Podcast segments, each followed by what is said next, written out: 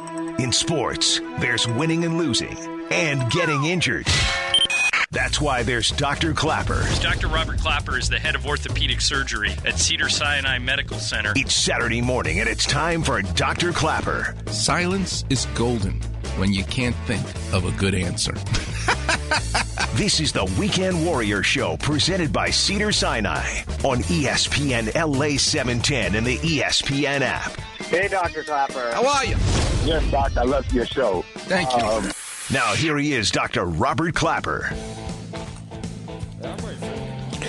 Good morning, Los Angeles, and welcome to another edition of the Weekend Warrior Show.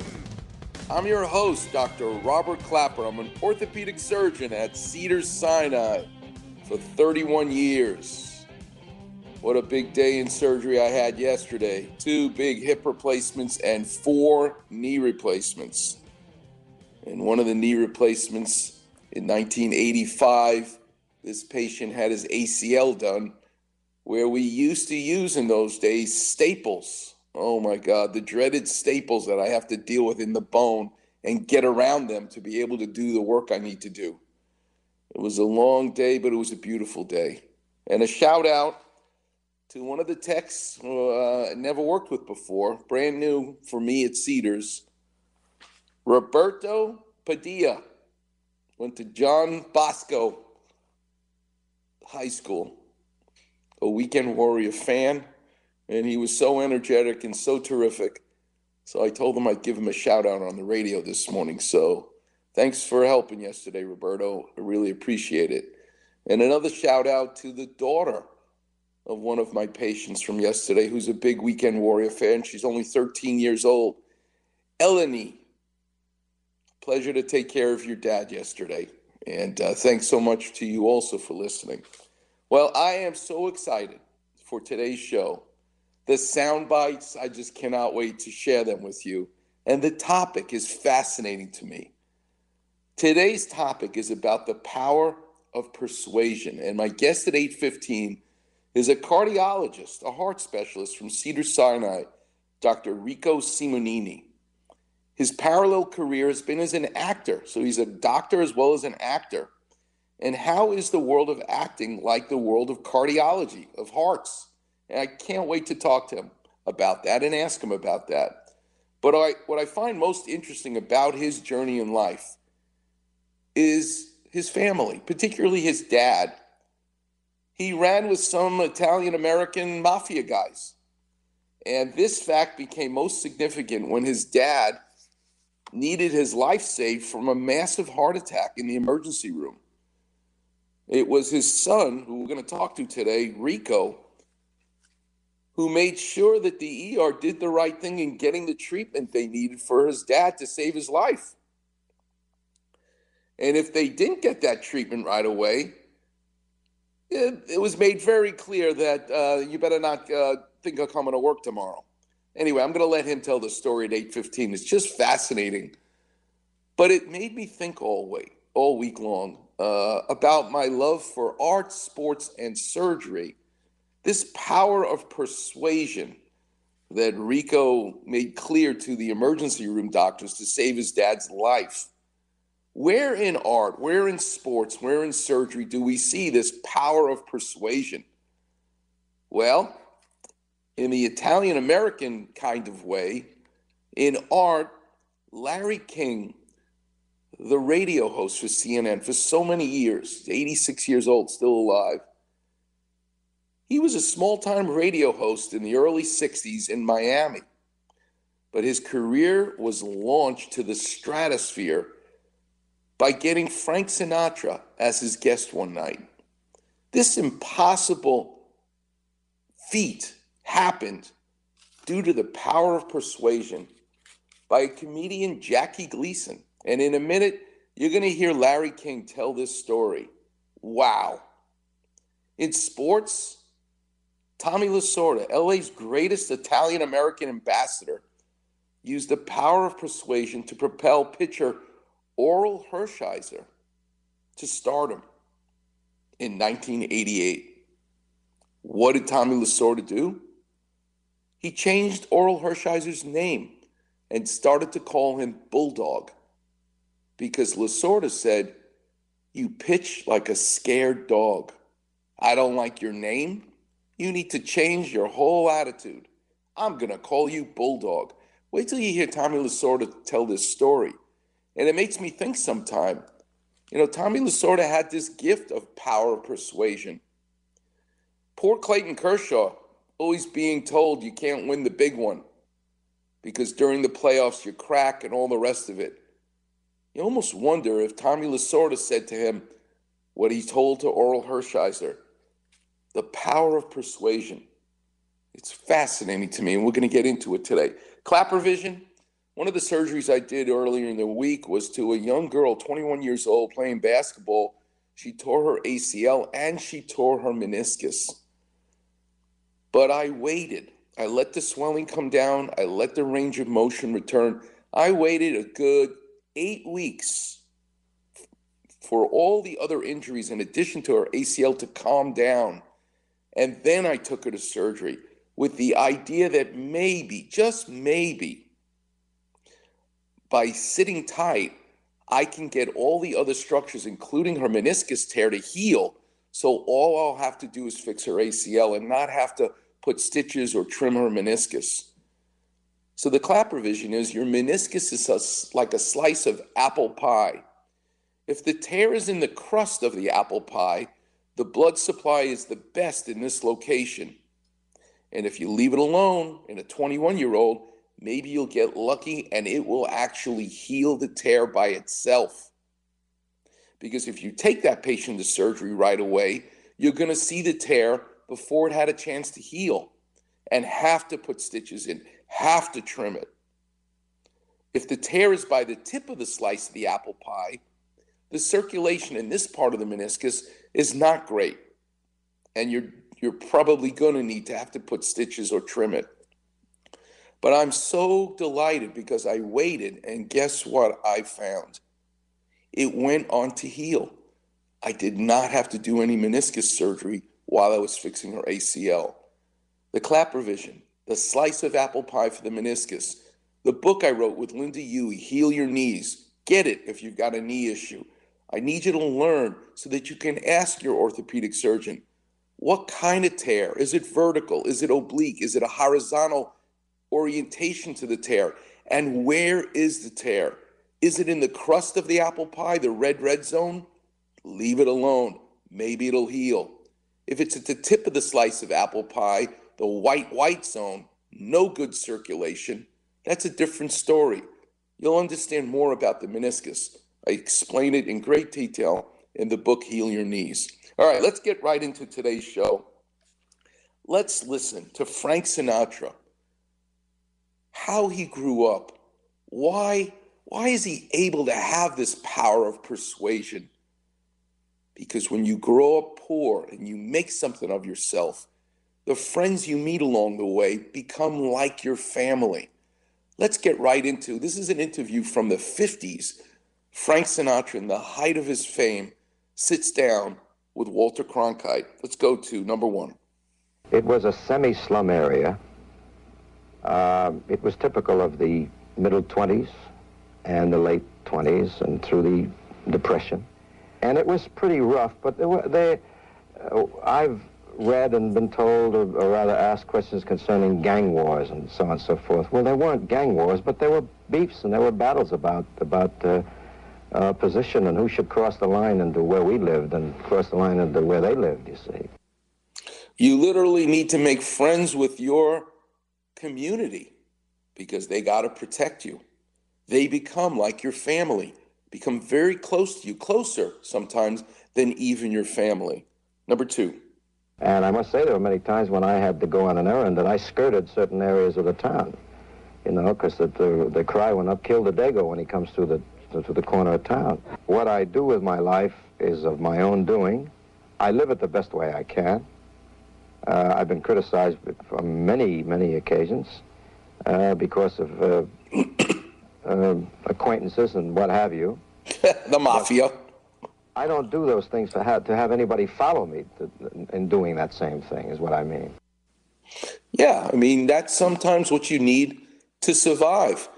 He had a god awful contract with the Tommy Dorsey band, where 43% of his money that he would make for the rest of his life, he had to give to this Tommy Dorsey because he gave him his start in show business. Well, he got out of that contract using some of those acquaintances. Tommy Dorsey said about Frank Sinatra He's the most fascinating man in the world, but don't put your hand in the cage. Yeah, you don't mess with Frank Sinatra. Number three, let's listen to that. I would like to be remembered as a man who had uh, a wonderful time living his life and who had uh, um, good friends, fine family. And I don't, I don't think I could ask for anything more than that, actually. Look at how he puts the word good friends and good family together. Because to Frank Sinatra, in the Italian American world, it's the same. You got to hear this story about the start of the career of Larry King, relatable to Frank Sinatra, who became like his family due to Jackie Gleason, the comedian. Let's get started with that interview, number one. So we're at his house one night, Jackie few Gleason. people, and he the subject of conversation at dinner was before he got drunk. Got drunk late every night, so he didn't want to be there late. But early was fun. He was very bright. What in your profession is impossible? Hmm. So Larry King telling telling this story, visiting with Jackie Gleason, becoming his family, his friend, sitting with Jackie Gleason one night. Number two. And we had a doctor there. He said, "What's what's impossible? Impossible in medicine." And the doctor said, "This was 1963, about 63, 64. Uh, they will never make blood in a lab. And they'll do lots of crazy things in life that will be they'll cure diseases, but they will never go into a laboratory and make blood that you can give to someone. You can give transfusions, you can make plasma from blood, you'll never make blood. That's God. That's impossible. What's impossible? So he's going around the room. What's impossible in your life? You, doctor. Now he gets to Larry King. What's impossible in your life, you young startup radio host in Miami? Number three. He goes right up to me. What's impossible? I said, Well, in addition to my television work, I do a local radio show every night from 9 to 12 on WIOD radio. It's a studio show, guests and phone calls. Frank Sinatra's opening at the Fontainebleau next week. I'd say Frank Sinatra, who was the number one star in the world at this time. Frank Sinatra was Michael Jackson and Elvis Presley rolled into one in 1960. You couldn't get bigger. He avoided the press. Frank Sinatra to do my radio show for three hours. That's impossible. But he says this to Jackie Gleason, who's part of Sinatra's family, if you will, his friend. Number four. During the time he's in Miami. And Jackie, I can still see him. You got him. I said, What? You got him. What night is he dark? I said, They don't work Monday nights. Next Monday, you got him. I said, Okay, Jackie, I'm going to plug it. Pal, I said, You got him, you got him. So I go back, and that night on the air, I said, Ladies and gentlemen, don't forget next Monday night, Frank Sinatra. Wow. Papers are writing up Frank Sinatra to appear on Larry King. Frank now opens at the Fontainebleau. The station calls me in on Friday and said, listen, we're preparing a big ad for the Miami Herald for Monday morning. Wow. Number five. You sure you got him? Told me you got him. He said, well, we've called the Fontainebleau a lot, left messages, and he hasn't returned any calls, messages. So we don't know that he's coming. And the ad's going to cost little piece of money. I, I don't know what to tell you. So he said, well, we'll run the ad. Number six. Uh, maybe I ought to call Jackie. I called Jackie Friday's out on the golf course. Gets in later. Yeah, what, pal? I said, well, I just want to check. Is Frank... Did I tell you he's coming? He got mad. I said, okay, fine. Okay, Jackie. Sorry. sorry. Now it's Monday night. It's five to nine. The whole radio station stayed. The people who worked during the day did not go home, secretaries, anybody, salesmen, because to, to be in Frank Sinatra's presence was unbelievable. You, you couldn't be bigger. I'm standing, it's 5 to 9, I go on at 5 after 9, right after the news, till 12. Oh, this is just great. Listen to this. Number seven. Suddenly, this limo comes, pulls in. Frank gets out, and his PR guy gets out with him. Jim was his last name. I think it was his last name. Jim comes up the stairs and says, Who's Larry King? He says, I don't know how you got him. He said, I get paid not to get him here. Okay. I don't know how you got him. and Frank says, Who's Larry King? We're all standing there. I go, sheepishly. He, okay, let's go. You know, Frank, let's go. We go into the studio. But this is what launches his career. Listen to this. Number eight. Good evening. My guest tonight is Frank Sinatra. Why are you here? Now, a lot of guys would have said, My guest tonight is the famous Frank Sinatra, he's here at the Fontainebleau, or my old friend Frank Sinatra. None of that. Why are you here? Because the audience has got to wonder how I got him. I don't know how I got him, except what Gleason told me. And he says, Frank says, Well, Five, six years ago, I'm working Ben Maksik's Town and Country Club in New York. Saturday night, closing night, I got laryngitis. Can't sing. Number nine. We've got a packed house. So I call up my friend Jackie. I said, Jackie, would you come over and do an hour for me? I can't sing. Gleason came over, did an hour.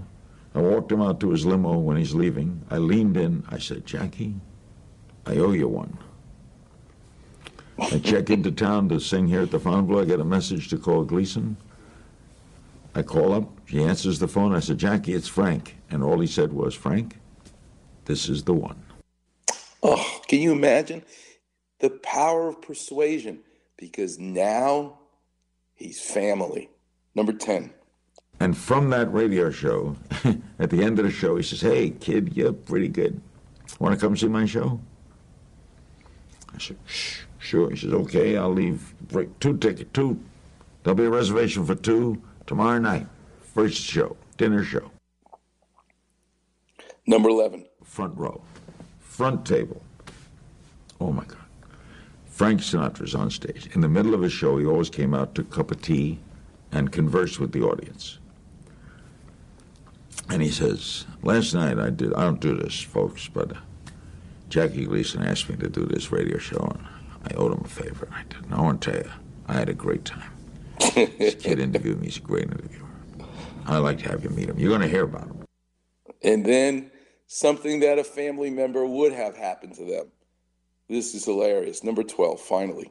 Larry King, stand up. Well, it was dessert time. I'm eating Cherries Jubilee. That's the ice cream with cherries and syrup. Um, I stand up, bang, it hits me, it falls all over me. Cherry Jubilee's over my face, over the thing. The girl is sitting there looking. Frank starts to laugh. The entire audience cracks up. And thus was launched his career. The power of persuasion. You can't pick your relatives, but you can pick your friends. Who are you going to call at two o'clock in the morning and pick to pick you up from the airport that you're stranded? It's a beautiful story. Coming up next, we're going to hear this story, the Italian American style in sports. How Tommy Lasorda describes meeting Mickey Mantle for the first time and changing Orel Hershiser's career due to the power persuasion. I'm also going to tell you a story from rounding last night and a nurse that I met on the floor while I was making rounds late at night last night. The power of persuasion from a nurse to a patient, one of the most beautiful things I've ever heard, happened to me last night at the hospital. Tommy Lasorda and Cedar Sinai making rounds last night. That'll be what I'll talk about, tell a story. Coming up next on the Weekend Warrior Show here on 710 ESPN. You're listening to the Weekend Warrior Show, presented by Cedar Sinai on ESPN LA 710 and the ESPN app. And now the end is mm-hmm. near, and so I face the final curtain. Frank Sinatra, he did it my, My way. friend, He did it his way. I'll say it clear. Mm. I'll state my case. What a rough upbringing he had. But he made himself into who he imagined he would be. And if you got into his circle, you were protected because he knew how to be tough. The power of persuasion. That's what today's topic is. The number, by the way, is 877 710 ESPN. Where in sports do we see the Italian American version of the power of persuasion? Well, there's nobody better at representing that than Tommy Lasorda, the Dodger great. He's 92 years old. He's still the most influential Dodger out there. But listen to his character. Listen to where this comes from. He's as tough as Frank Sinatra. You don't mess with him. That confidence. Let's go way back to 1956. Tommy Lasorda signed first in 54 with the Dodgers. But in 56, he was traded and he's pitching now for a team called the Kansas City Athletics. He's pitching after his stint with the Dodgers for the Kansas City Athletics. Let him tell this story. Let's go to Tommy Lasorda, Mickey Mantle, number one. Lou Boudreau, our manager, he was kind of upset. He said, Those Yankees, everybody gets intimidated by the Yankees. And also, I said, Hey, not everybody. I said, They don't intimidate me. I said, That organiza- eh, organization I came from, the Dodgers, we didn't fear anybody, but we respected everybody. He said, You mean that? I said, Yeah. So we'll go down and warm up. So he brought me in to pitch the top of the eighth inning, and the first hitter was Joe Collins, and I dumped him twice at two knockdown pitches. Got him out. and number two? Third event was the next hitter. I dumped him twice, got him out. Now, Billy Martin was the leadoff hitter. I got him twice, and I struck him out the end the inning. Then I come out the top of the ninth, and Hank Bauer was the first hitter. This guy's tough. He had a face that looked like it'd hold two days of rain, and he was a Marine, and he was tough. So I had to dump him too. So I dumped him twice, and I strike him out. And as they're throwing the ball around the infield, Martin is up on the top of the dugout step screaming at me, I'll get you before the year's out. I'll get you. Yeah, you didn't mess with Billy Martin. He loved to fight, and so did Tommy Lasorda. So here comes what's next, number three. I said, hey, banana, banana nose, you don't have to wait. Let's go. So he come out of that dugout, and I went off to that mound, and we had a pretty good fight. And I look over, and Bauer's trying to get at me, and he's throwing guys off him like they're little kids. I say, hey, Bauer, this is between Billy and I. I said. Yeah, uh, number four. Now, Mantle was going to be the next hitter, and I was really upset. So I'm going to really, I'm not going to knock him down. I'm going to drill him. So as I'm walking back to the mound, I feel somebody put their arm around me, and I looked. And it was Mickey Mantle. He said, "Hey, Tommy, look, those two guys are really struggling. They're both hitting a buck something." He said uh, they're just frustrated at the moment. They said, "But they're good guys. Forget about it." So I said, geez, that Mickey's a pretty good guy, you know? Well. Number five. I threw him a curveball and he hit it off the left center field fence. Standing at second base, he knew he had conned me out of what I was going to do. and I looked at him, I kept looking at him, and finally he broke out and laughed. And I said, I knew I should have gotten you. And he laughed. He knew that he talked me out of it.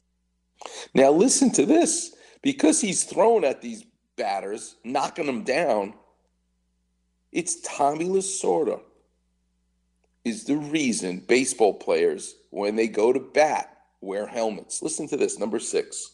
So now we go into Yankee Stadium. Now they're going to start me because of the battle.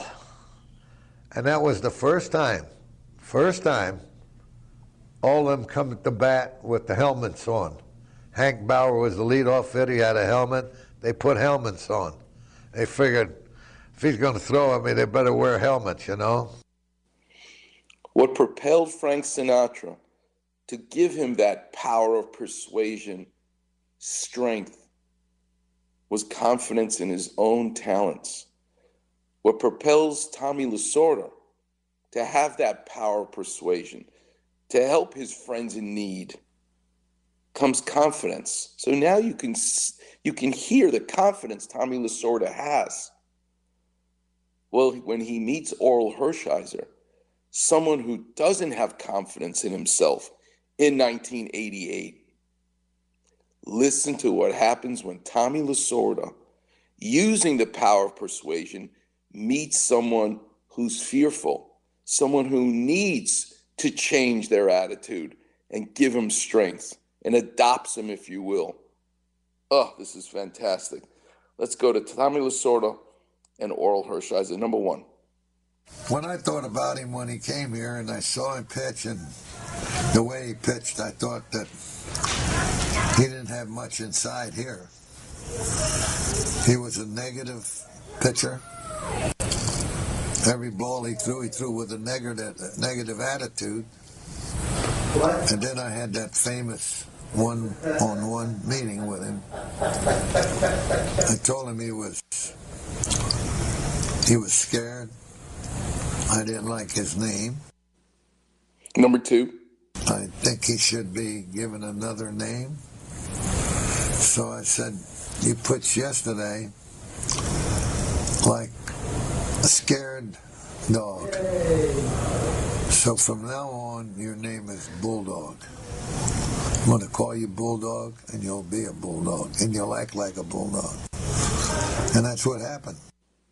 He literally changed what he was going to call Orel Hershiser to get rid of that negative, weak feeling. I'm going to call you Bulldog, and you're going to act like a Bulldog. Well, listen to what happens in 1988 once Tommy Lasorda does that to Orel Hershiser. Number three. He he acted like a bulldog and he changed and pitched like a bulldog. And of course, he broke a record that I never thought would be broken. Drysdale's 58 and two thirds inning. It, it took the last game of the season for him to do that. But I saw it and I didn't believe it was happening. That's a little better than seven shutouts consecutively. Right. Tough. I think what power of persuasion means is when you get to someone deeply out of love, out of passion, and making a stranger close to you like a family member. It's awesome. Coming up next, I'm going to tell you a story making rounds last night where you see the power of persuasion in medicine. You see it in sports with Tommy Lasorda. You see it in art with Frank Sinatra, Jackie Gleason, and Larry King. In every field, the power of persuasion. Coming up next, we'll get into it in medicine. The number is 877 710 ESPN. We'll do some clap revision as well. You're listening to the one and only Weekend Warrior Show here on 710 ESPN. You're listening to the Weekend Warrior Show, presented by Cedar Sinai on ESPN LA 710 and the ESPN app. Hey, mambo, mambo Italiano, hey, mambo, mambo Italiano, go, go, go. You mixed up Siciliano, all you Calabrese do the mambo like a crazy with a hey, mambo. Don't want a tarantella, hey, mambo. No more the mozzarella, hey, mambo. Welcome back, Weekend Warriors. The great Rosemary Clooney. That's George Clooney's aunt. Who knew she was such a great singer, but she was singing Mambo Italiano because we're talking about the Italian American version of the power of persuasion. All of you driving around right now listening to me, and I know how many of you are there, and I thank you for telling your friends, your family, and being the basically the orthopedic surgeon in the family now because you listen to the show. I talked earlier about surgery this week where I fixed a young girl, a basketball player's torn anterior cruciate ligament, but she also tore her meniscus. So you say to yourself, how do I know my meniscus is torn? Well, here's a bit of advice that involves some Klapper vision of how you can make your own diagnosis. So if you're sitting right now, I want you to feel your knee. Feel your kneecap and feel how it's kind of like a poker chip. Feels like an Oreo cookie. It's shaped like a circle, like a clock. Feel 12 o'clock. Feel the top of your kneecap. Feel the sides of your kneecap, 3 o'clock and 9 o'clock. But now feel 6 o'clock. 6 o'clock of your kneecap. What 6 o'clock on your kneecap means is that you're actually now right in front of the joint line where the shin bone, the tibia, meets the femur. At 6 o'clock, if you now swing your finger to the big toe side or to the little toe side of your knee, staying at six o'clock, and you press, you're actually pressing on the top of your tibia, your shin bone, inside your knee joint. So if you have pain at six o'clock and you swing your finger medially or laterally and it hurts, then you are talking about damage that is inside the knee joint. And if it is an acute injury, you twisted, you fell, you did too much climbing of stairs or running, and that hurts along that medial or lateral joint line at six o'clock, then you can be pretty certain you've torn your meniscus. But when you tear that meniscus and you're 20, it's a very rubbery and elastic cushion. The treatment is different than when you're 40 or 50 years old or 60 years old. Yes, you'll get an MRI. Yes, your doctor will say, Oh, you tore your meniscus, let's go do surgery. I'm going to tell you no, particularly if you're 40 or 50 or 60 years old. Because even a not so good meniscus, it's torn, I get it but it's still a cushion. And if you can straighten and bend your knee, don't touch it. Don't let them give you a cortisone shot. Don't let them stick a needle in your knee. Those symptoms are the equivalent of a blister in your hand hurting. Doesn't make any sense to keep rubbing a blister because it hurts, but it'll become a callus and stop hurting. Be patient. Ride a stationary bike walk in the pool. Be conservative, be holistic. That's my advice to you. If your knee is stuck, you can't straighten or bend it, that's a whole different story. And there, whether you're 20 or 50, it doesn't make a difference to me. But if you're 20 and you tore your meniscus, you better do everything you can as a surgeon to put stitches in that meniscus and repair it. If you're 40 or 50, be careful because if you try to put stitches into it and the tear is not in the correct location, that surgery will fail. You're better off actually having it trimmed. So, this is what goes into the judgment of taking a history. How old are you? How did it happen? The physical exam. Where's the pain? How do the ligaments feel? What's the range of motion like? Then you have your objective studies of what the MRI looks like. And don't let the damn HMO say you can't have an MRI. You tell them you got a second opinion from Dr. Klapper. You make sure they get you an MRI. You don't need dye injected. A regular MRI is just fine, but a plain X-ray don't see the the meniscus. So you make it happen that you get an MRI. And try your best to avoid surgery. That makes total sense, doesn't it? And that's coming from me, a busy surgeon. 31 years, 15,000 surgeries. But I'm here to tell you do everything you can not to have surgery. See if you can heal it. Got to be patient. As long as you got your range of motion, there'll be success. Today's topic is the power of persuasion. And you know the passion I have for art, for sports, and for my world of surgery. Last night, after I six surgeries, I came home to have dinner with the family because I never really want to miss that. But then I'll go back to the hospital and make rounds. So late last night, I'm making rounds, 10 o'clock at night. And I'm in front of the computer at the nursing station because one of my patients is in that nursing station. But the door was open to another patient.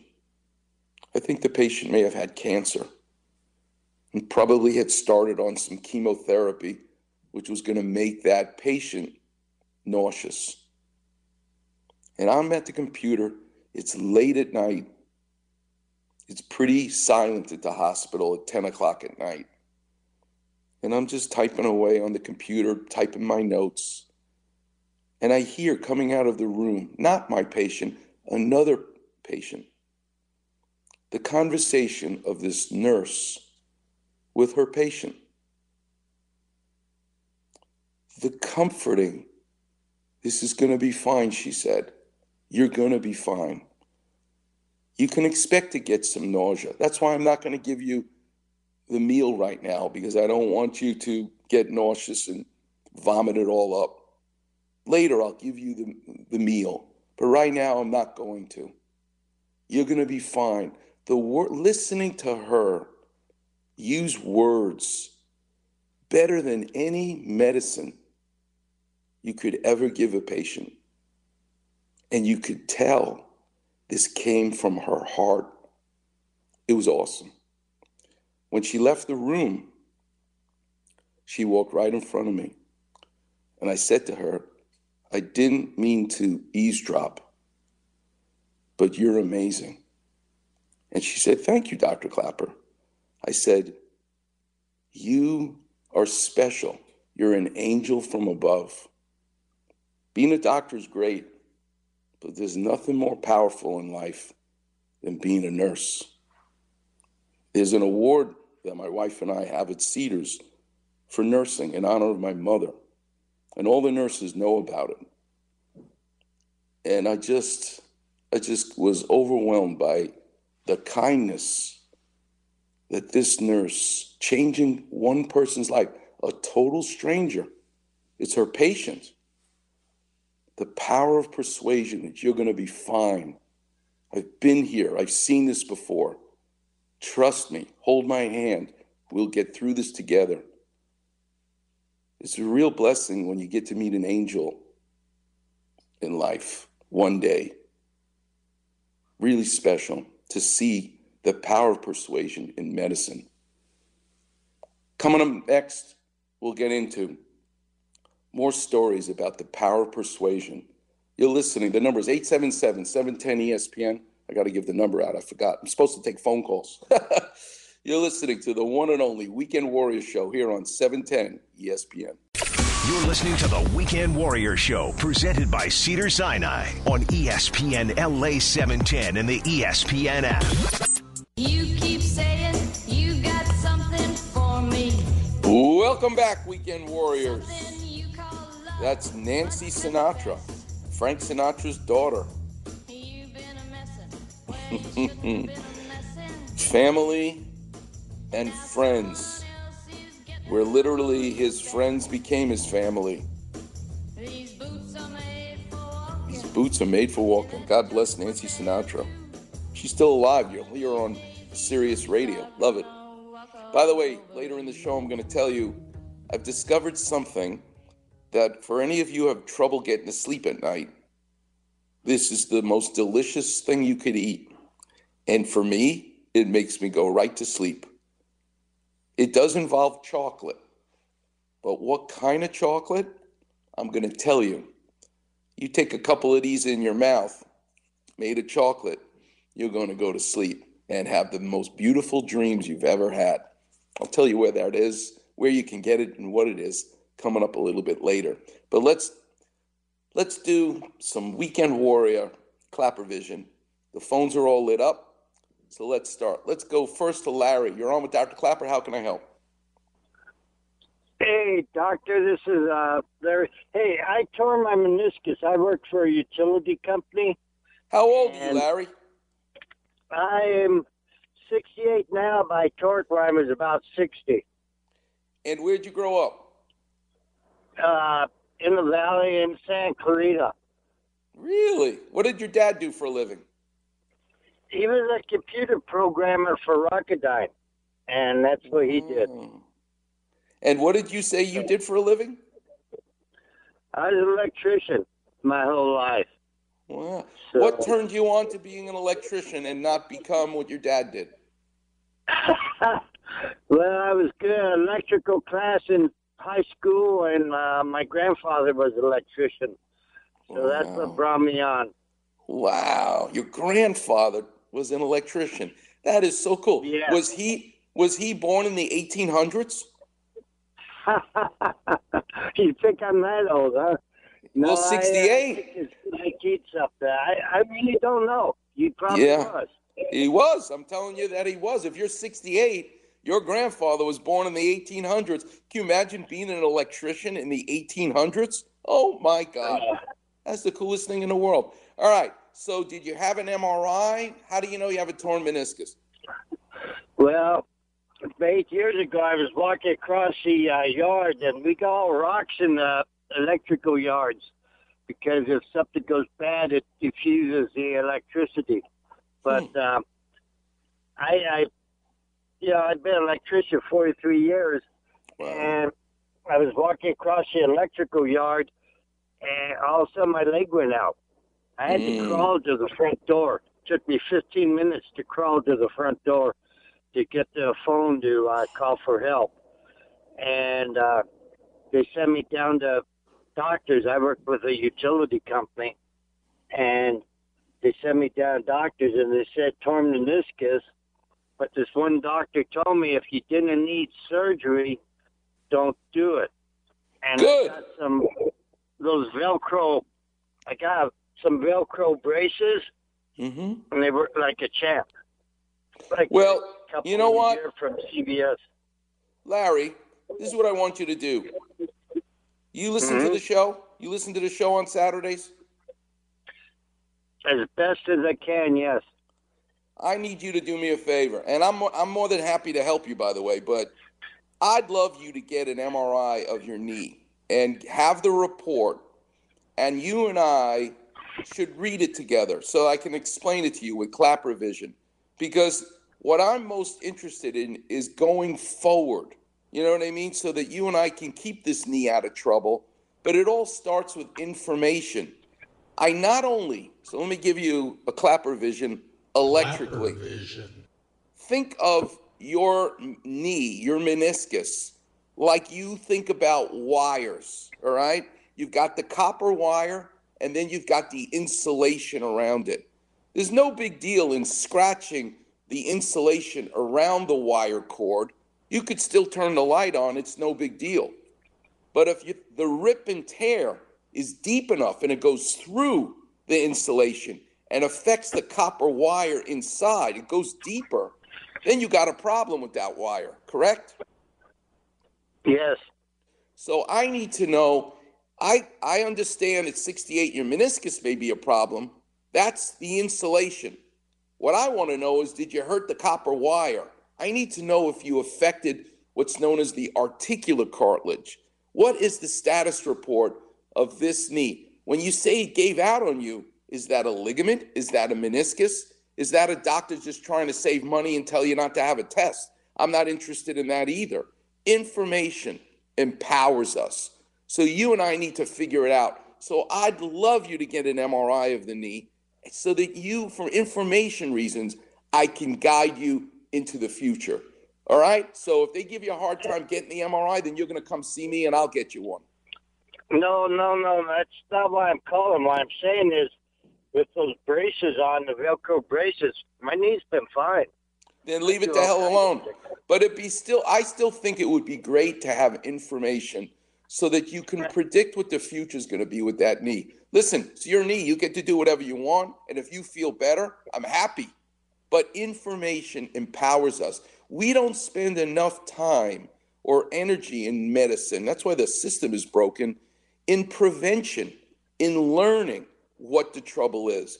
By you learning what actually happened to your knee, will actually allow you to be guided going forward to keep you out of the operating room, to keep you from needing surgery. I love that you feel better, but I still think information empowers us. But it's still totally up to you, Larry. That's absolutely right. Uh, no, you're right. The So- more we know, the, the less we worry. Exactly. Exactly. So that's my advice to you, Larry. There's a book I wrote with Lynda Huey, Heal Your Knees. Treat yourself. Get a copy. We give the money to the homeless. You should do that. Okay. Thank you, doctor. All right, young man. Do me a favor. I did just just did something nice for you. You're a total stranger. Today I want you to find a total stranger. Do something nice for them. That's how you'll be thanking me. Okay. I will All right. do. All right. We have another caller. you God bless you, Larry. Have a good day today. Who is it, Rebecca? Let's talk to RJ, talking about an elbow. RJ, you're on with Dr. Klapper. How can I help? Hi, sir. I had the pleasure of meeting you after one of my brother's hip replacements. Oh, wow. Thank you. How's he doing? He's doing great. You've replaced both of his hips at 35 years old.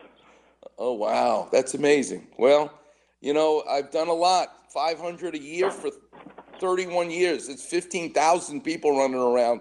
It truly is a pleasure. So say hi to your brother for me. How can I help I will you, for sure. Um, I'm actually calling for my wife, who's a hairstylist. And That means, by the way, you know what that means? She's a hairstylist. That means she's a psychiatrist, really. that's when what they- I tell her all the time. when they sit in that chair, all of a sudden she hears where all the boyfriends and girlfriends are going. It must be. Listen, one day I think they should have a television show. Here's a great idea for those of you in the television business, where you take someone like me, an orthopedic surgeon, and go today for for a day, for a morning. You're going to be the head of a bowling alley. You're going to be a hairdresser. You're going to be what and to just switch occupations with somebody it would be so much fun just to see what other people do you, can you imagine being a hairdresser what your wife does oh my god I couldn't even imagine doing it. so what's up with her Um, well, lately she's 40 years old, and she's been doing this for close to 20 years now. So lately, her ligaments and are starting to get stiff, and she's starting to feel pain.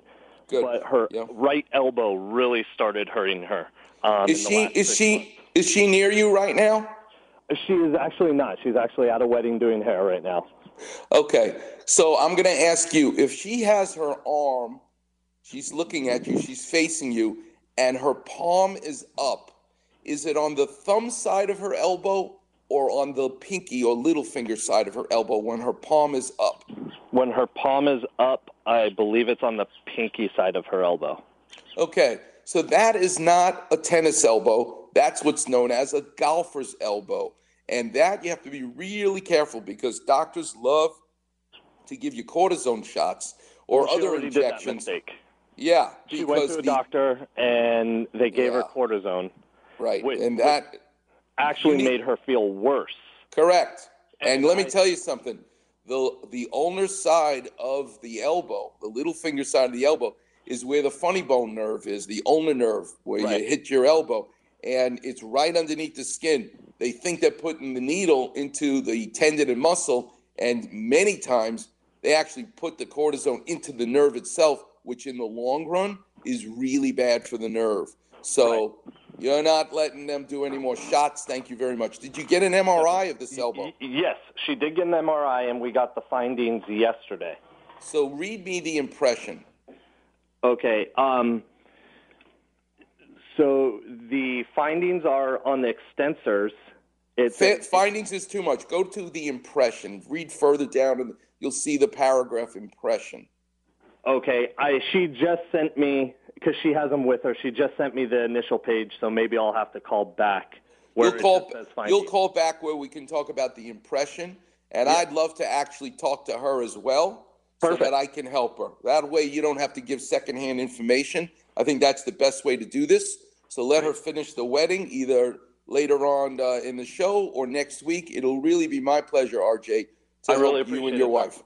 All right, young man. Listen, do me a favor. Find a total stranger today. Do something nice for them. That's how you'll be thanking me. Will do. Thank you. All right. All right. God bless you. All right, Warriors, coming up next. Oh, I can't wait to talk about the power of persuasion, Italian American style. Because at 8:15, my guest is the cardiologist from Cedars-Sinai, the great Dr. Rico Simonini. But what does he have in common with Tommy Lasorda and Frank Sinatra? Coming up next, you're going to learn. You're listening to the one and only Weekend Warrior Show here on 710 ESPN.